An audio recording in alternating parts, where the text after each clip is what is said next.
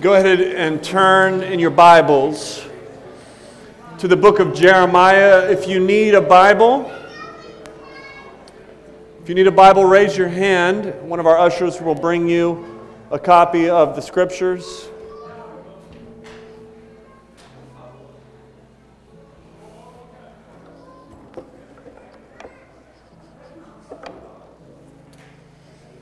And Montrell is going to read this morning Jeremiah chapter 12, verses 1 through 17. If you're new to the scriptures, can't find Jeremiah, don't fret. Just simply look in the table of contents in the front of the Bible. You can find the page number for Jeremiah and then turn to the 12th chapter. We're going to read the entire chapter together this morning. If you're using your phone, just kind of do your clickety clickety. You get it uppity?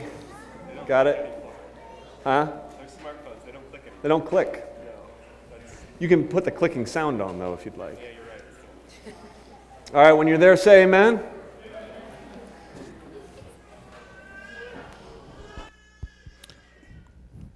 This is Jeremiah chapter 12. It reads, Righteous are you, O Lord, when I do complain to you. Yet I would please my, my case before you. Why does the wicked of the way prosper? Why do all who are treacherous thrive? You plant them and they take root. They grow and produce fruit. You are near in their mouth and far from their heart. But you, O Lord, know me. You see me and test my heart toward you. Pull them out like sheep for the slaughter and set them apart for the day of slaughter. How long will the land mourn and the grass of every field wither? For the evil of those who dwell in it, the beasts and the birds are swept away because they said, He will not see our latter end. The Lord answers Jeremiah, If you have raced with men on foot and they have wearied you, how would you compete with horses? And if in a safe land you are so trusting, what will you do in the thicket of the Jordan? For even your brothers in the house of your father, even they dwell treacherously with you. They are in full cry after you. Do not believe them, though they speak friendly words to you. Have forsaken my house. I have abandoned my heritage. I have given the beloved of my soul into the hands of her enemies. My heritage has come has become to me like a lion in the forest. She has lifted up her voice against me. Therefore I hate her. Is my heritage to me like a hyena's lair? Are the birds of prey against her all around? Go, assemble all the wild beasts, bring them to devour. Many shepherds have destroyed my vineyard. They have trampled down my portion. They have made my pleasant portion a desolate wilderness. They have made it a desolation. Desolate, it mourns to me. The whole land is made desolate, but no man lays it to heart.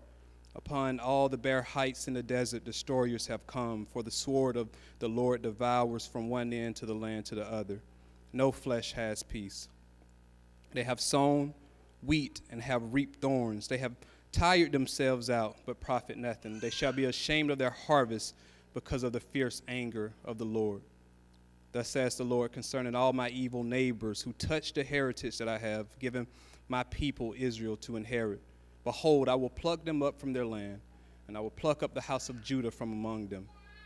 And after I have plucked them up, I will again have compassion on them, and I will bring them again, each to his heritage, heritage and each to his land. And it shall come to pass, if they will diligently learn the ways of my people, to swear by my name, as the Lord lives, even as they taught my people to swear by Baal, then they shall be built up in the midst of my people. But if any nation will not listen, then I will utterly pluck it up and destroy it, declares the Lord. May God add a blessing to the reading of his word.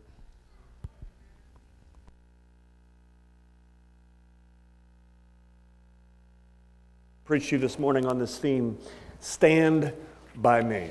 Let's pray and ask God for his help this morning.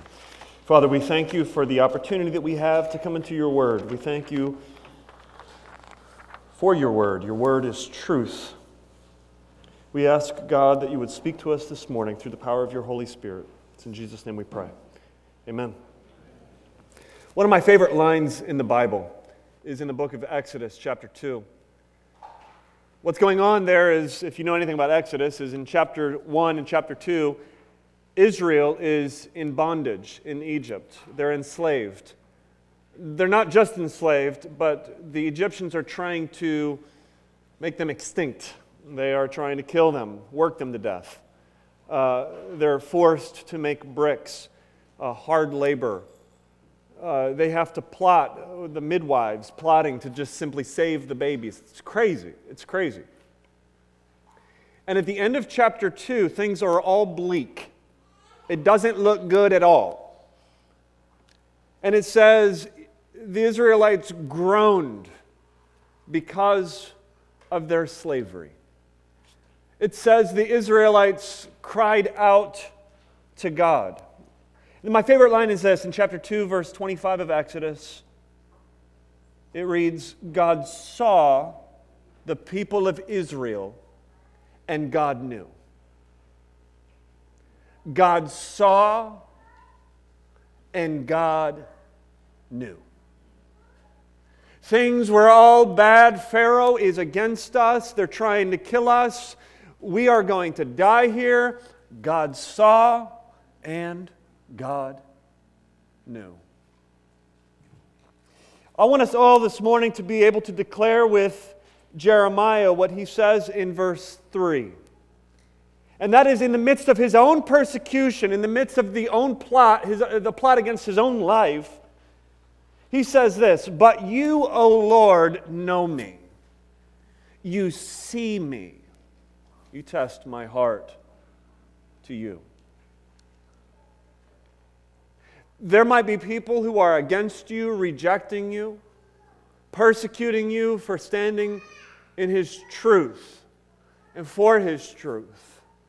What I want you to know this morning is that if you stand with God, God stands with you. If you stand in Christ and Christ is God's, then God right now is standing by you. But rejection still hurts, doesn't it? It still makes us feel lonely in this world. And while Jeremiah, on one hand, says God sees and God knows, Jeremiah also asks, on the other hand, God, why? Why, he says, do the wicked prosper in verse 1. And it, by the way, for Jeremiah right now, it really literally seems like the wicked are prospering. If you've been tracking with us with this book, you know that Jeremiah has been preaching this message that Jesus Christ, well, that God, and then for us, as I applied it a couple weeks ago, is the only Savior who can truly save. He's been preaching this message of repentance that your idols are going to do nothing for you. God is your only hope. And as a result, Jeremiah has been rejected. We saw last week that there's a death plot, an assassination conspiracy out for his life.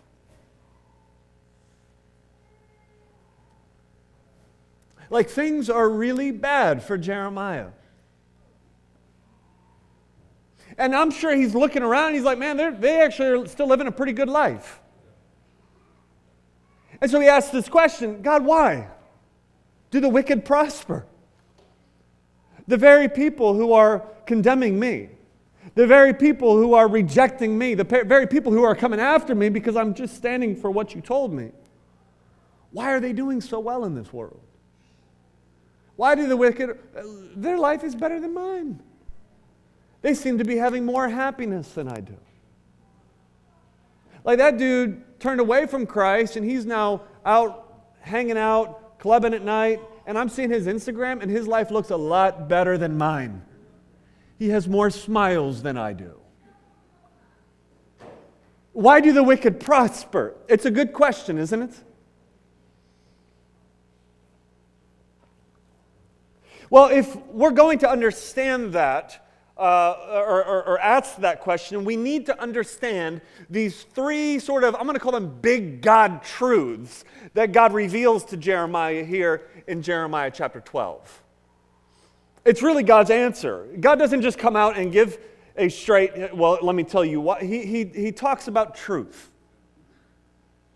And he's essentially saying, Jeremiah, if you're going to ask that question, what you need to know are these three big truths. Number one, Number one, you're not alone, Jeremiah. You're not alone. So in verse 7 through 9, it's sort of like a. Uh, like a cosmic hashtag, uh, me too hashtag. You know what I'm talking about? God is saying, Me too, Jeremiah. I'm oppressed, Jeremiah. I'm the one that is really being oppressed. And by the way, on this note, this isn't in my notes, but on the Me Too hashtag, ladies, one thing that we can recognize is that when you're oppressed, the image of God is being oppressed. Does that make sense? It's really God who's being oppressed uh, when, when women are uh, objectified, taken advantage of. Anyway, that's a little freebie for you. God is saying, Me too. And so look at verse 8. He says, My heritage and I think he's distinguishing this from Jeremiah's. My people, my heritage, are to me like a lion in the forest. She's lifted up her voice against me, therefore I hate her. Is my heritage to me like a hyena's lair, the birds of prey against her all around? What God is saying is, is that Israel has become like a lion to me. Now, this is a turn of analogies. Often God is referred to as a lion in the scriptures. Here, God is saying, He's turning the analogy and He's saying, they're like a lion trying to destroy me, trying to consume me. So, in rejecting you, Jeremiah, in rejecting the prophet that I sent, they're really rejecting me. They're coming, this plot is against me. Do you see what He's saying there? They're a, or a hyena's lair. Hyenas, freaky little animals, aren't they? I don't want to be a, a, in a hyena's lair. And I think what he's saying is it's, it's like they're a hyena's lair and the birds are circling, uh, trying to get at this carcass that the hyenas have. Like, and, and so then, therefore, in verse 8, he says, I hate them. God loves you. We never say, God hates you. But God says, I hate them. Let's just be honest with his word. Now, I've got to say this hate in the scriptures is different than the way we think of hate today. Today, we think of hate as a sinful sort of uh, emotion towards somebody, uh, a lack of love. Actually, in the scriptures, hate is not necessarily a lack of love. Um, hate is a disposition toward. It's God is treating Israel as his enemy because they've turned against him. So he has to essentially protect himself, which is kind of a weird way to put it for God, but you get the analogy. And so therefore, he has to judge Israel, which is a putting off, aka a hating. Does that make sense? I think of like the Walking Dead TV show. You guys seen that? Anybody? Nobody? A couple of you want, everybody else is just ashamed to admit it zombies. So I think of like a, let's say a brother who get, turns into a zombie. And now all of a sudden, your brother, who is your best friend, your ally, is now like your enemy, and you got to put a bullet in his head. That's, that's the picture. He's saying, like, you've turned against me. Now, the difference is, Israel, a zombie has like lost their, their, their mind. That's no longer actually them, right? According to the TV show. The difference is this is actually Israel. Like they've literally changed their mind about God and they're coming after him. And God now has to treat them as if they are a lion coming at him, as if they are his enemy. Secondly, he says, there will be judgment. So we see this in verse 9, for example, 9, the latter half of verse 9. He says, Go assemble all the wild beasts, bring them to devour.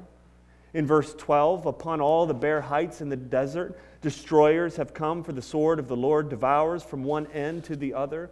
No flesh has peace. That's against Israel. There's also going to be judgment against the nations surrounding Israel who are actually attacking Israel, which is kind of like, wrap your mind around this.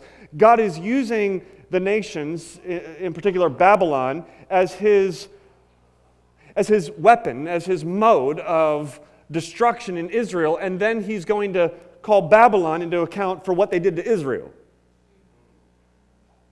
Babylon is going to be judged for how they come in and destroy the land, the temple.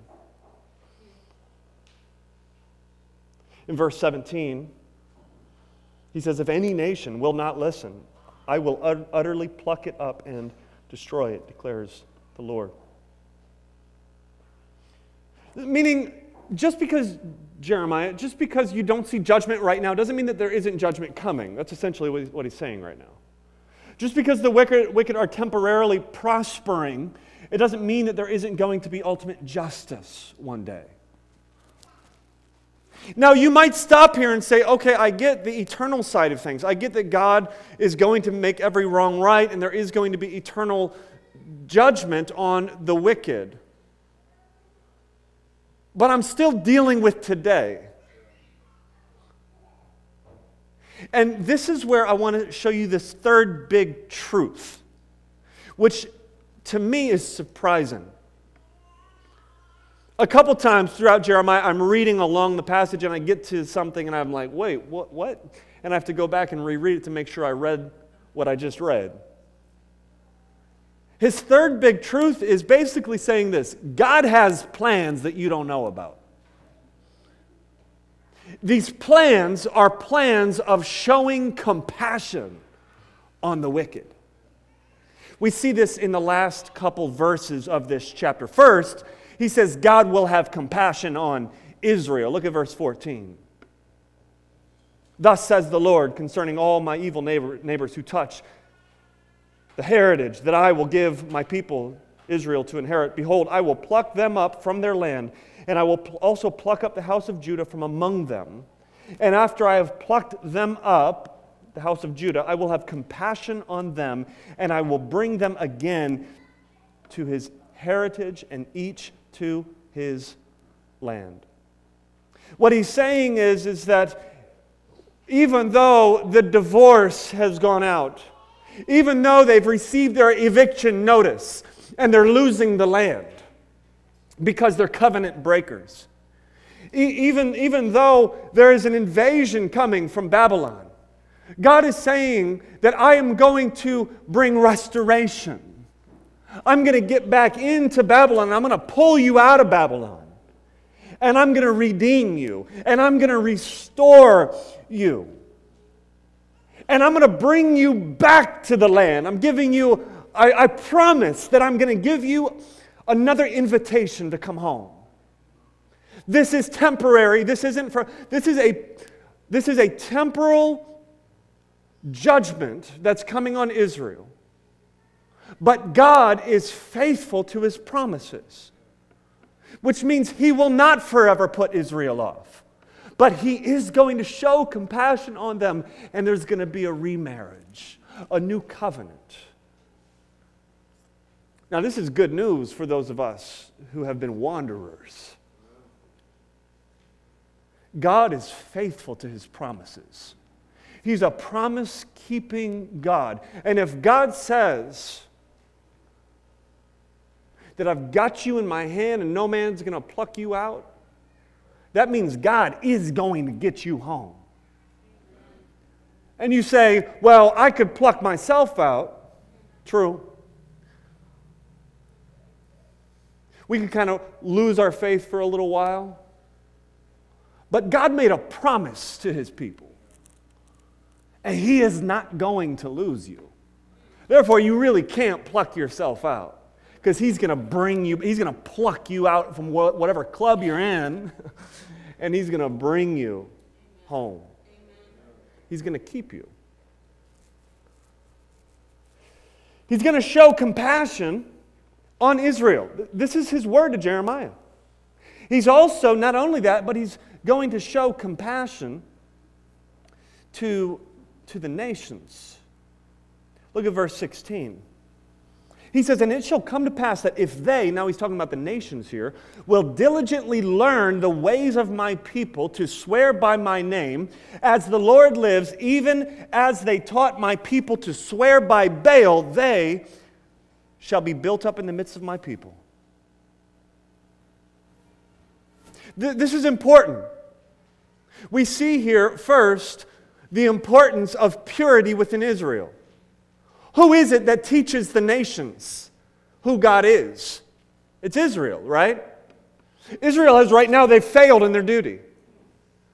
But God is saying that there's going to come a time where I'm going to grow Israel in such a way that they're going to teach the nations what it looks like to live in faithfulness before me. And this is a promise that goes out that connects all the way back to Abraham that God is going to bless all the nations. Meaning it was never just about Israel. Well, maybe it is. The, the nations will be grafted into Israel, and we now are true Israel. The whole globe, everybody who confesses the Lord Jesus Christ is part of true Israel. And Israel had always been a type, a picture of what is to come in the church. This matters to us.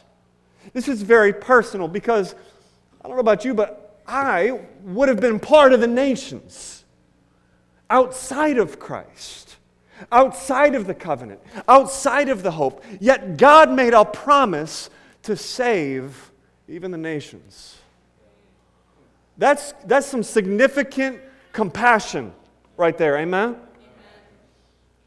And this applies to you personally. So now God has brought you into his family. What is now your call? What's your job description? Well, it is to be salt and light, it is to represent to the world who God is. And he says here, even though nations, even though you taught them about Baal, you taught Israel how to worship Baal, there's going to come a day where they teach you how to worship God. And that applies to you, doesn't it? Even though you taught Joel how to worship the God of pride, there's going to come a day where Joel is going to teach you how to worship the true God who saves. Even though you taught fill your own name in the blank, even though you taught this part, Paul, Jody, Montrell, Deborah, Jess, even though you taught, put your name in the blank, how to worship the gods of sex, money, power, prestige, pleasure, all the P's. There's going to come a day when they are going to teach you something about God. This means that God is going to grow us. Not only is He going to keep us, He's going to grow us so that we might be salt and light for the nations, for those who are outside of Christ. Now, how does this get back to the original question? The original question was why do the wicked prosper? What God, I believe, is saying here is this the main, the primary reason that the wicked are currently prospering is because I am a patient God and I've got plans to show compassion that you know nothing about. And let's just turn this for a moment. Let's remember that one time we were the wicked who were prospering. We were the ones who rejected the truth. We were the ones who hated the counsel that was brought to us by God's faithful. We were the ones who were outside. We were the ones who somebody at some point said, God, why do you let him prosper? Answer it's because God has plans that you don't know about. Hey, praise God for the fact that He has patience.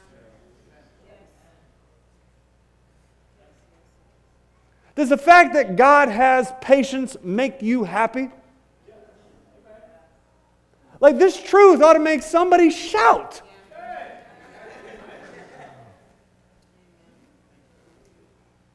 He's a patient God. He was patient with me, He was patient with you. And so now, as people reject us, what God wants us to recognize is that He just might be patient with them as well.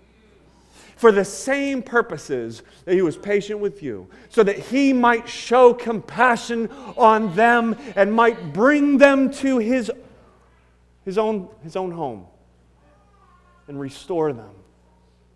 Guys, pray for your enemies. Bless those who curse you. Now, this still, at the same time, I recognize this doesn't make it necessarily easier when we're rejected. It still hurts. When we're persecuted, we still feel lonely. And so I want to just kind of spend a few minutes as we close here looking at, going back to verse 3, and looking at a, a subtle truth that we find here in this text. A truth that should encourage us. Verse 3, he says, But you, Lord, you know me. You, Lord, you see me, meaning they don't know me. They don't see me. They're not with me. But what Jeremiah is declaring is God, but you are. You do know me. You do see me. And I think Jeremiah was actually cool with the fact that he was rejected by the world but accepted in heaven. I think he was actually resolved with the reality that he's been called to a difficult ministry, but God is standing by his side. God stands by you. That's the truth I want you to walk away with. If you're standing in Christ, then God stands with you. When? When does God stand with you? Well, first, God stands with you when those who profess his name do not. That's what I see in the text right here. Let me say that again. God stands with you when those who profess his name do not stand with you.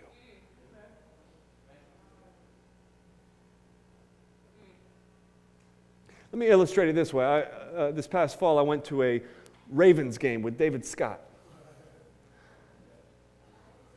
Now, uh, in all honesty, I'm a hometown fan. I root, except for the Cavs, I root for the home team. Thankfully, Baltimore doesn't have an NBA team. I might have to give up the Cavs if we ever do, just because I'm a hometown kind of guy, and this is my home now. And so I root for the Ravens. All that to say, if I moved to D.C., I probably would root for the Redskins. All right? Go ahead and kill me right now. Crucify me. Persecute me. God stands with me. But I, I, I enjoy the Ravens because I live here. But I'm not like a die-hard Ravens fan. I could probably name three people on the team. Now, so I, but I love going to the games. I've only been to two now. So I went to a Ravens game with David Scott. Now, David Scott, this guy is a Ravens fan. All right, don't let his, don't let his button up suit, kind of conservative, quiet presence fool you. When he gets into the Ravens stadium, he loses his mind. All right? He's banging on the seats, he's shouting. And by the way, he sits in like the rowdy section. Everybody's doing this.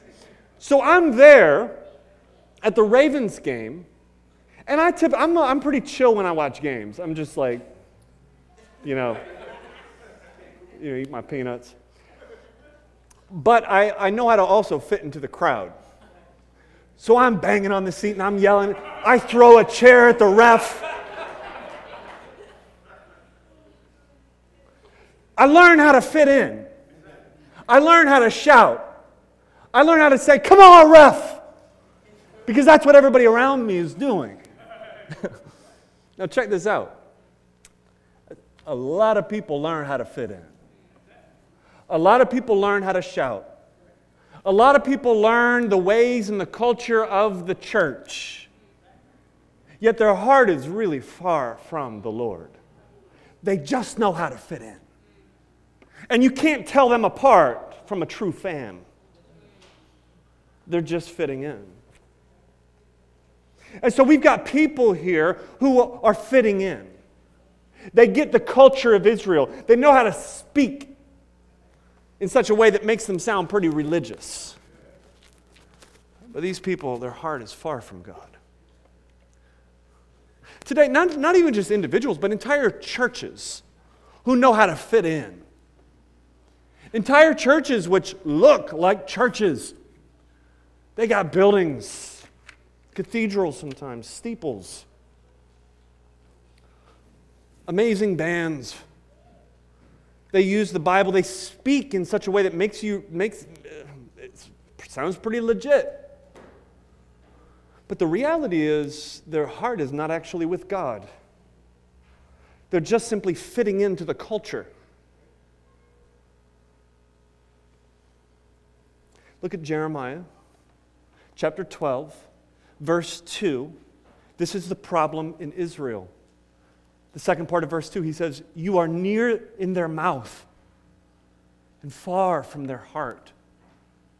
You're near in their mouth, but you are far from their heart. Family, he is near to your mouth, but he is far from your heart. Now, this should humble us. This should cause us to look internally and ask ourselves do, does, do, do my words really line up with my heart? Like, do I talk about Jesus or am I really, am I really willing to follow Jesus? To devote my life to Jesus? Do my actions line up with what I claim to believe in the truth of, of Scripture. This should humble us, and it should also cause us to recognize that this isn't a new problem. Like, it's, it's easy in some sense to be rejected by the world. It stings even more so when professing Christians reject you for standing on the truth, which is what Jeremiah is dealing with.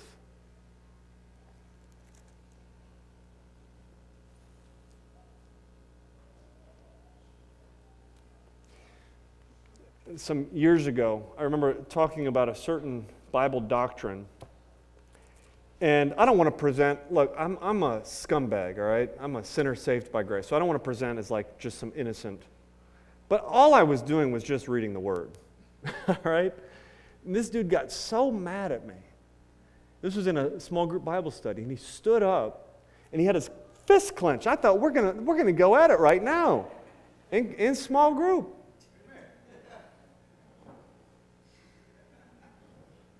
I was like, I'm just reading the word.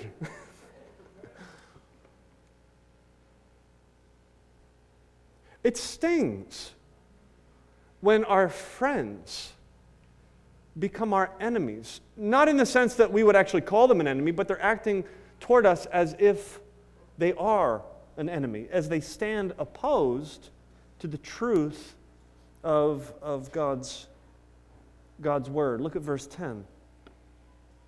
He says, Many shepherds have destroyed my vineyard. This would be, uh, uh, honestly, an early reference to pastors. I don't think this was an office in Israel, or it wasn't an office in Israel, but I think they recognized that there were shepherds in Israel, there were pastors in Israel. And what he's saying is, is that these pastors, they've destroyed everything. They haven't discipled you, they haven't spoken truth.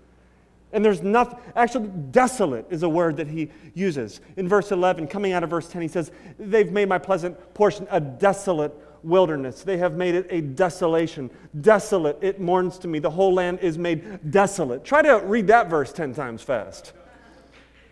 What's the theme of that verse? It's desolate.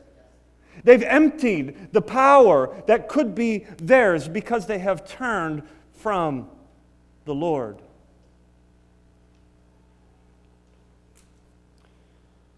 This is why it's important for us to be united theologically as a church. This is why it's important for us to stand on the truth of His scriptures.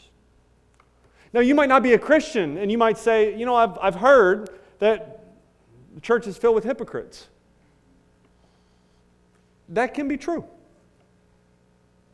but it doesn't have to be. We can actually encourage one another to confess our sins, to trust in the Lord. To live a life that is different from what Jeremiah is experiencing here as he's rejected by those who profess the name of the Lord. Secondly, just really quickly, we also see that God stands with us when those who reject his name do not. And that's sort of a simple truth. But let's not make it too simple, in that, what if God didn't? What if, when people who rejected the name of God, rejected us, persecute us, stand against us, and then as a result, God Himself kind of finds His own distance? Oh, how good it is to know that we can, in fact, be rejected by the world, yet accepted by God. At our community group this last week, we, I threw out the question of uh, uh, Has there ever been a time where you have been rejected by the world? Because, in particular, because of the gospel of Jesus Christ, because you stand firm on the truth of, of, of the word. And I was really surprised at how many experiences there were.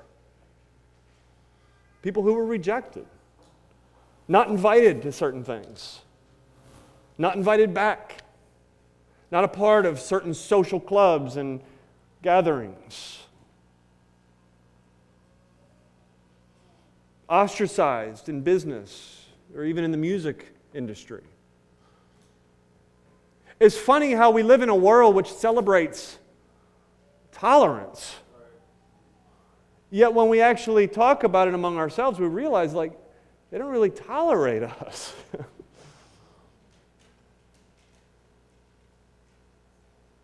I had a friend once who asked me, she said, uh, she was uh, rejecting the Lord, atheist. And she said, If I don't receive Jesus, am I going to hell?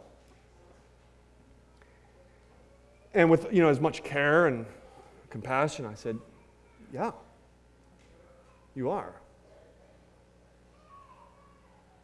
And she said, she said, That's intolerant of you. I said, You can't, like, I just believe what the Bible says. It's not me. like, uh, you can't fault me for believing what the Bible says. But listen, when the world rejects you, if you're in Christ, God stands with you. Now, if you're out there trying to get the world to reject you, just listen to my sermon last week. I talked about that. Don't do that. That's dumb. Don't be a jerk. Don't hold up signs, all right? You know what I'm talking about. I think.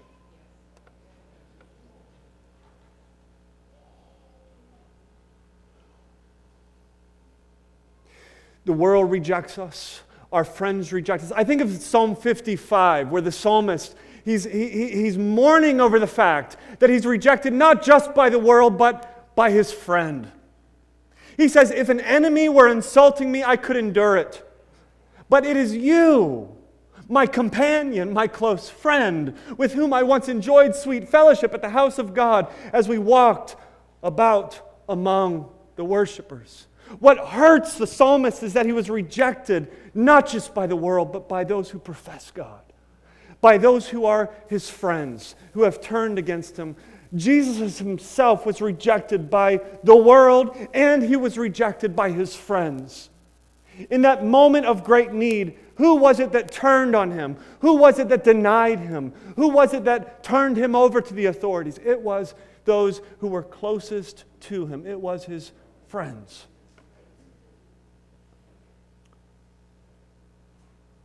But we know that in that moment we are standing with Christ. Therefore, Christ is standing with us. As we close, let me go back to verse 3. Draw your attention back to this verse one last time. As Jeremiah is facing the rejection of all kinds of people, those who are in his village, those who are part of his family, those, those, those who profess to be worshipers of Yahweh. As also in verse 5, we see that things are getting worse.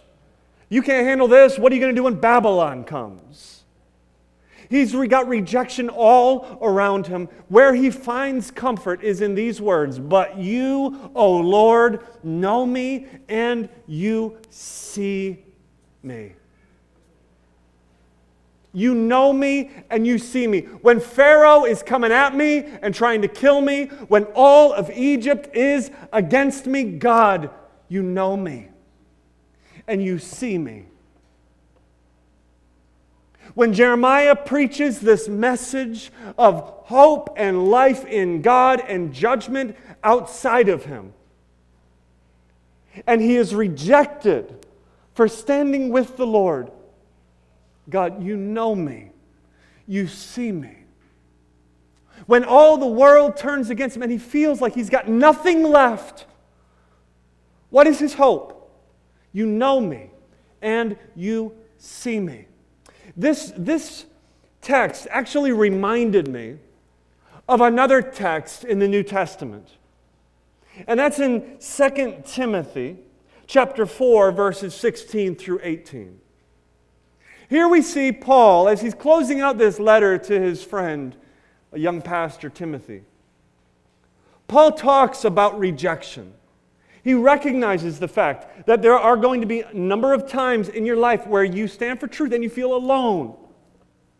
You feel rejected. What do you do? Paul was rejected. This was, I, I, think, in 2 Timothy, he's referring to a time when he was in Rome. And he was arrested. He was going to stand before the council. And he needed some witnesses. He needed some people to show up and to say, no, he's, he's all right. He's not doing any damage. Guys, nobody showed up. Not those he brought from Judea, not those he brought from Asia, none of his friends. Nobody showed up. He was standing alone, rejected, not just by Nero, but rejected by his own. Why? Because of danger. I don't know if I want to appear with him because if it goes bad for Paul, it's going to go bad for me. So I'm just going to kind of stay out of this one. Turn to 2 Timothy, if you would. I want you to see this in 2 Timothy chapter 4, verse 16 uh, through 18. Just briefly, he says this. He says, In that moment, everybody deserted me. No one supported me. Think about that. Truth. Everybody deserted you. Standing alone on the truth of God's word, and nobody supported you. And I love verse 17. But the Lord stood by my side. Oh, let's declare that together, church. Lift up your voice. Declare that with me. But the Lord stood by my side. One more time. But the Lord stood by my side. And with that, he had power to continue his gospel ministry. If you are standing with Jesus, Jesus is standing by you. When you speak the truth and you're rejected for it, the Lord stands with you. When, when someone tempts you to sin, and all of a sudden your friend is now your enemy, the Lord stands with you. If the world tries to harm you, even when your closest friends turn against you and are silent when you need them to speak, the Lord stands with you. When the storms of life are raging, the Lord stands with you.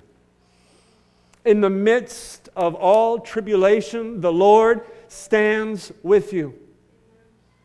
Oh, what about my faults and failures? Yeah, in the midst of your faults and your own failures, the Lord stands with you. In the midst of persecution, the Lord stands with you. When you grow old and feeble and it's hard to live and you're nearing death, in that moment, the Lord stands with you. He stands by you, church. If you're in Christ and Christ is God's, the Lord stands by you. You're hurting. You want those around you to love Jesus in the way that you love Jesus. But they've rejected him, and as a result, they've rejected you. Know these big truths. Know these big truths. You're not alone. God is a God of justice, and God has plans of compassion that you don't know about. So, right now, just trust the Lord. Take heart in His sovereignty, in His plans, and know that He sees you, and know that He knows you, and know that He is standing with you. Amen? Let's pray. Father, we thank you for your word. We thank you for the faithfulness of your prophet Jeremiah, the example that he is for us, as well as the picture that he is of Christ. Christ, who was the prophet who was rejected by man, but through his rejection, you gave man life. God, I thank you for the work that Jesus has done on our behalf. God, I pray that everyone in this room would cling to the cross, would know Jesus, would stand with Jesus, and know that in that place of standing with Jesus, that you are standing with us, no matter what. It's in Jesus' name we pray. Amen.